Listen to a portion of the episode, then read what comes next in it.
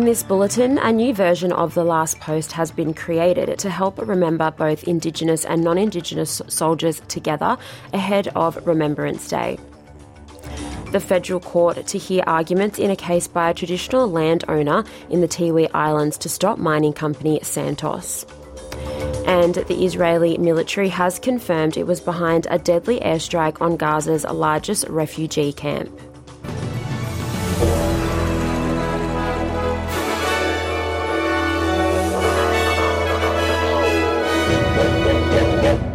A new version of The Last Post has been created to help remember both Indigenous and non Indigenous soldiers together. Didgeridoo player Mark Atkins has teamed up with jazz icon James Morrison to create the new sound.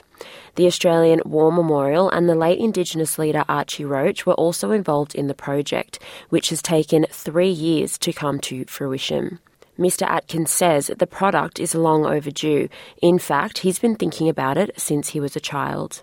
This project, um, it goes back for a long time, nearly 60 years. It would have been about eight, nine, I suppose, and it was all about putting them to rest, the, the old people that had died in action, and for them to be remembered here in this country. Remembrance Day is November 11th. The federal court is to hear further arguments today in a case brought up by traditional landowner in the Tiwi Islands, designed to stop mining company Santos building an underwater gas pipeline in the area.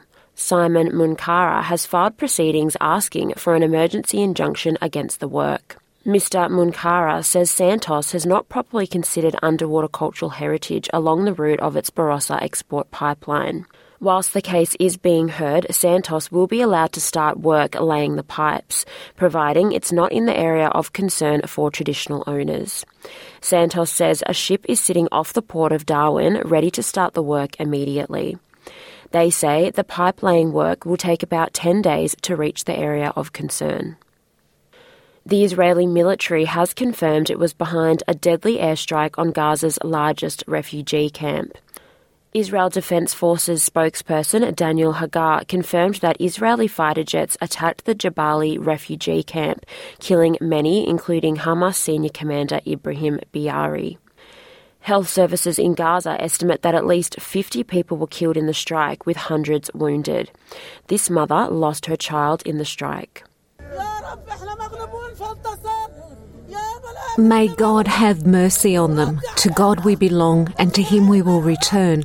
May God give me patience. To God we belong, and to Him we will return. Intercede for us, God. God is great. Thank God we die as martyrs. May God give me patience.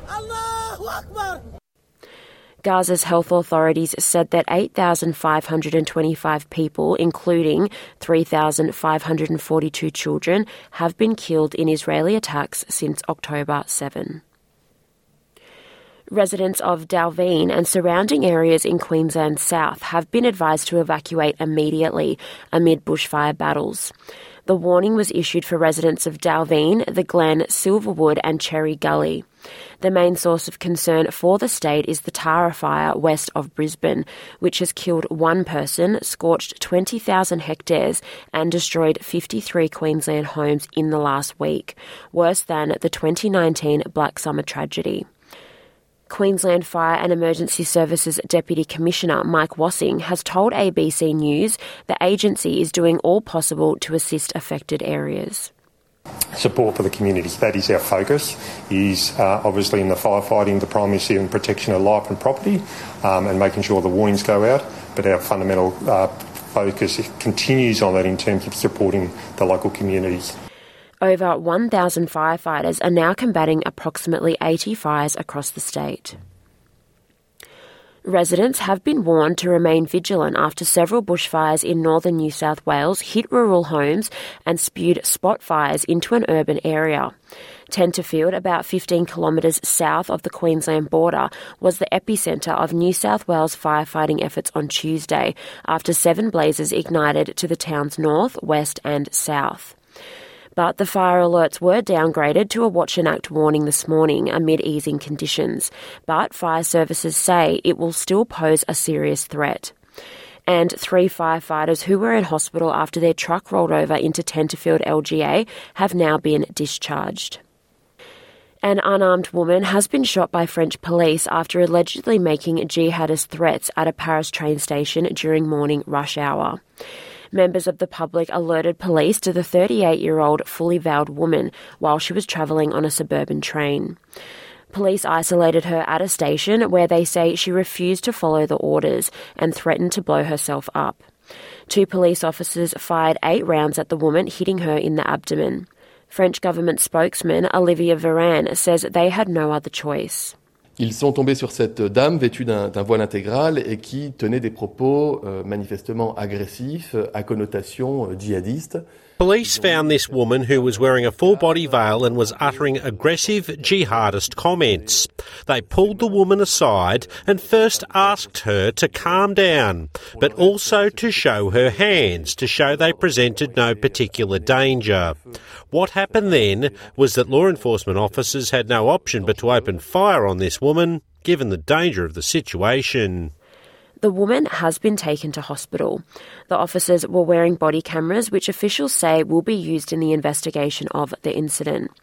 Mr. Véran says the woman has a previous conviction for threatening soldiers on patrol. The Australian housing market is about to surpass its previous peak, but the potential of another interest rate hike and an influx of new properties for sale could limit future expansion. As mortgage rates began to rise, the housing market saw a gradual decline throughout much of 2022. But property values have recovered strongly since January, much to the surprise of the Reserve Bank Governor and many others.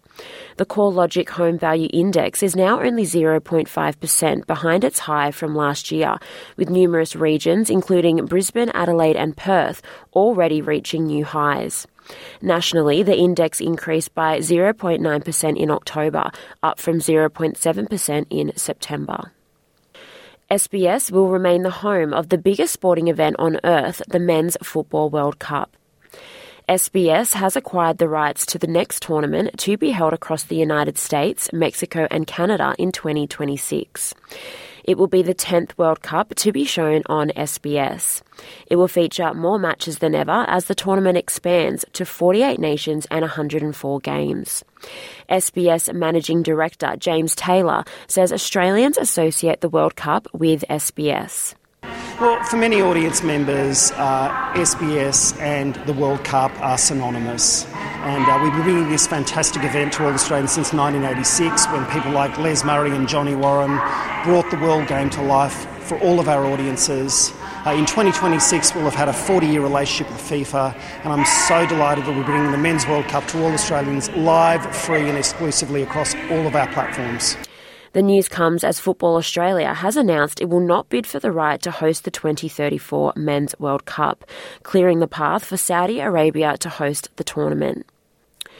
And in netball, Australia has finished their successful 2023 season on a high, beating South Africa three games to nil.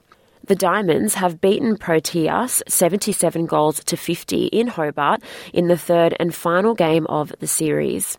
The Australians took the lead early in the match and did not relinquish control. Captain Liz Watson starred for Australia, setting up 31 of Australia's goals. The 27 goal margin is the biggest of the series. Australia finishes 2023 having won 16 of their 19 matches, including winning the World Cup, the Constellation Cup against New Zealand, and the Quad Series tournament that featured England, New Zealand, and South Africa.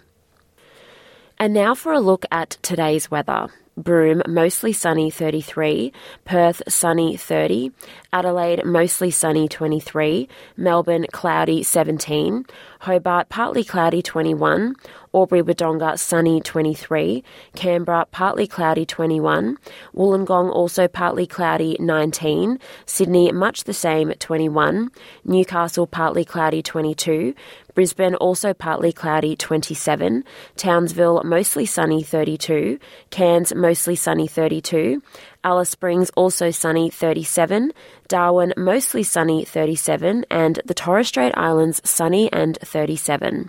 And that is NITV Radio News.